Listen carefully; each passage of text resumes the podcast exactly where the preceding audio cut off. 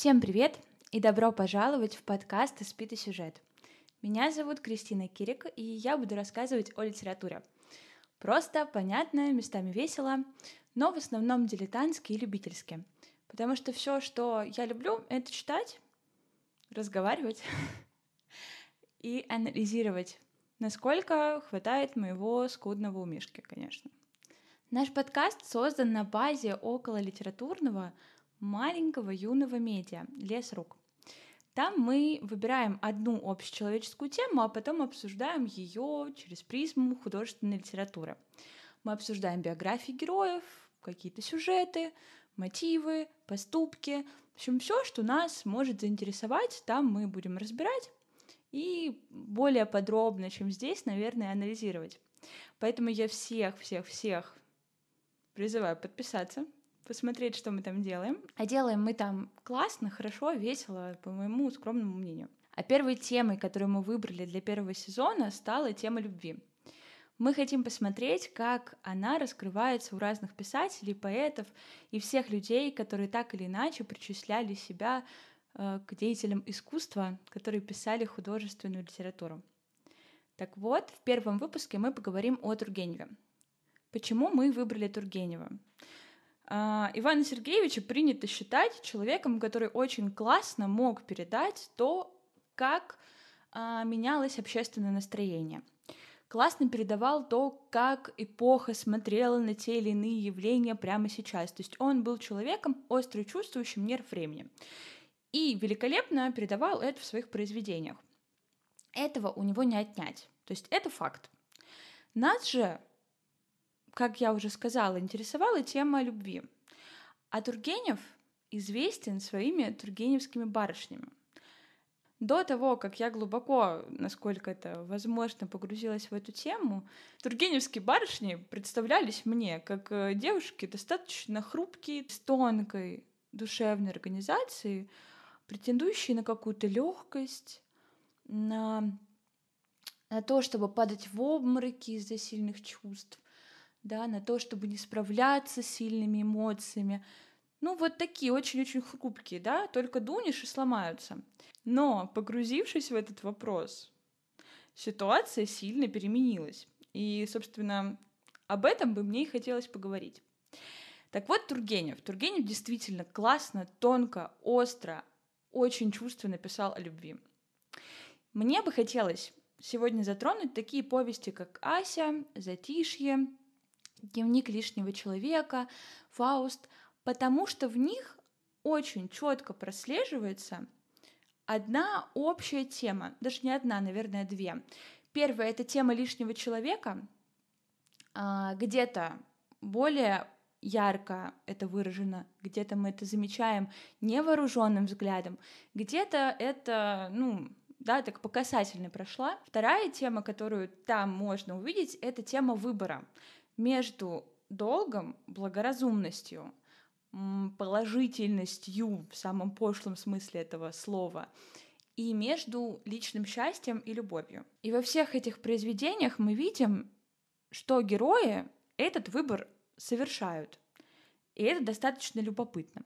Но давайте начнем с самого Тургенева, из того, как тема любви раскрывалась в его собственной жизни и в его судьбе. Если мы заглянем на медиаресурсы типа Википедии, а, да и просто в объем в Гугле Тургенев «История его любви», то там будут заголовки по типу «Семь женщин Тургенева». А, и дальше, собственно, они будут представлять перед нами список, а, начиная с дочери княгини Шаховской, да, которую увел отец Тургенева, про которую потом он напишет повесть «Первая любовь», до Марии Савиной, да, с которой у них был чисто платонический роман, потому что Тургенев на тот момент уже был в возрасте, седой старец, а она была юная, прекрасная, молодая актриса. И на самом деле весь этот список и его ну, поверхностный анализ дает нам ощущение, что у Тургенева в личной жизни все было не так уж и гладко. Нигде мы там не найдем. А, поженились они и жили долго и счастливо. Так или иначе, в каждой истории возникает, э, как это сейчас модно и классно сказать, один и тот же паттерн. И как сам признавался Тургенев, ему было важно, чтобы женщина не была легкодоступной, да, не была готова свернуть ради него горы и прыгнуть в омут любви, а могла втоптать его каблуком в грязь. И единственная женщина, которая из раза в раз втаптывала его каблуком в грязь, была Полина Виардо. Это женщина, которую он любил на протяжении 40 лет, если не больше, то есть на протяжении всех лет их знакомства. А, она была замужем, у нее были дети. У Тургенева в, ну, в момент их знакомства тоже были какие-то романы. А у него родилась дочь, про которую он, правда, не сразу узнал. В общем, они жили как бы параллельные друг другу в жизни, но эти параллельные так или иначе пересекались. Мы будем находить, ну, не мы, а литературоведы, историки и люди, которые, в общем-то, занимаются изучением творчества и биографии этого писателя, находят разные письма, дневниковые записи, а, свидетельство того, что Тургенев действительно искренне, нежно, безусловно, как будто бы безусловно любил Полину. И готов был ради нее на все, все бросить, жить на краю, как он сам говорит, а, на краю чужого гнезда, потому как мы знаем о том, что на старости лет они жили втроем, все под одной крышей. Тургенев, Полина, ее муж, их дети, и дети, то есть и дочь Тургенева, и все они, в общем-то, жили вместе. И это как будто бы отражается в тех произведениях, о которых мы будем говорить. То есть то, что я решила поднять грязное белье Тургенева, не случайно. А, что это как будто бы важная деталь. Чем она важна? Есть ощущение, что Тургенев сам по себе всю жизнь выбирал личное счастье, любовь, отношения, и жили они долго и счастливо, или долг, благоразумие, а, разум. И, ну, я, естественно, не могу ответить на вопросы, что он на самом деле выбрал в своей жизни и что он выбирает, э, когда мы читаем его произведения, то есть что выбирают его герои. Мне тоже довольно сложно сказать. Ну вот, собственно, давайте просто на это посмотрим. Я попытаюсь рассказать, что знаю. А вы, если у вас появятся какие-то идеи на этот счет, можете оставлять их потом в комментариях. А, в нашем телеграм-канале, в общем, во всех тех ссылках, которые я постараюсь разместить, чтобы у вас была возможность со мной пообщаться и с авторами нашими поговорить. Давайте вспомним героев Аси. Есть Ася. Юная, прекрасная, живая, яркая. Ну, по всем характеристикам удивительная девушка.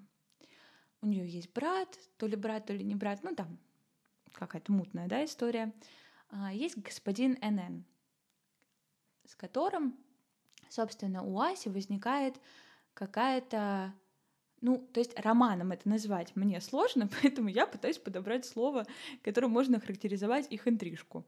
Ну, как бы этой интрижка по сути не было, то есть она влюбляется в него, он, судя по тексту, тоже испытывает к ней некоторые чувства, он обеспокоен тем, а любит ли она его, он засыпает с мыслями о ней. То есть все указывает на то, что в конце мы увидим, и жили они долго и счастливо. Но что происходит? Ася признается ему в своих чувствах, а, чем ну, скомпрометировала себя потому что все-таки да, там не 21 век, и ситуация не такая свободная, как у нас сейчас. А, а господин Нн, получая это известие, вместо того, чтобы сказать, Асечка, я люблю тебя невероятно, и давай вообще наплюем на все приличия и будем вместе, он обвиняет ее в том, что она ну, делает неблагоразумный поступок, что девушки себя так не ведут что так нельзя. И дальше вот мне бы хотелось показать, что вот такое поведение будет повторяться из произведения в произведение. Девушка, женщина, тургеневская барышня готова броситься в омут любви и счастья, готова за собой сжигать мосты для того, чтобы быть рядом с э, своим возлюбленным. А мужчины благоразумные, положительные, во многом классные герои не способны на это. Они не способны совершить отчаянный поступок. А по Тургеневу отчаянный поступок — это выбрать любовь. Еще один пример — это повесть «Затишье». Она не очень известна, можно даже сказать, недооценена по достоинству, на мой взгляд. В ней мы видим главного героя Астахова, молодой человек, в общем-то, ничем не примечательный. Все у него было в меру, положительно, здорово, классно. А, и денежки считать умел, и прекрасно понимал, в чем смысл всей его жизни. И женщину он себе искал подстать, ту, которая сможет составить ему выгодную партию. И вот Астахов приезжает э, в деревню Сасово, Сосова. Кстати, я понятия не имею, как правильно. Вот. И, наверное, нужно было это дело загуглить, прежде чем садиться сюда и рассказывать про это. Но мне не хватило мне соображалка, чтобы это сделать, поэтому... В общем, приезжает к себе в деревню, чтобы наладить какие-то свои дела. Знакомится там с женщинами. В общем-то, как и в любой, да, в любом произведении русской классики, в общем, приезжает в деревню, знакомится с соседями, и что-то закрутилось. Собственно, что закрутилось? Он знакомится с двумя барышнями. Одна Мария Павловна, другая Надежда Алексеевна. Женщины прекрасные, и ко всем он испытывает эм, ну, некоторую симпатию. Знакомится, понимает, блин, клевые девчонки, все, может быть, что-нибудь замутить. Но наш герой ничего не мутит.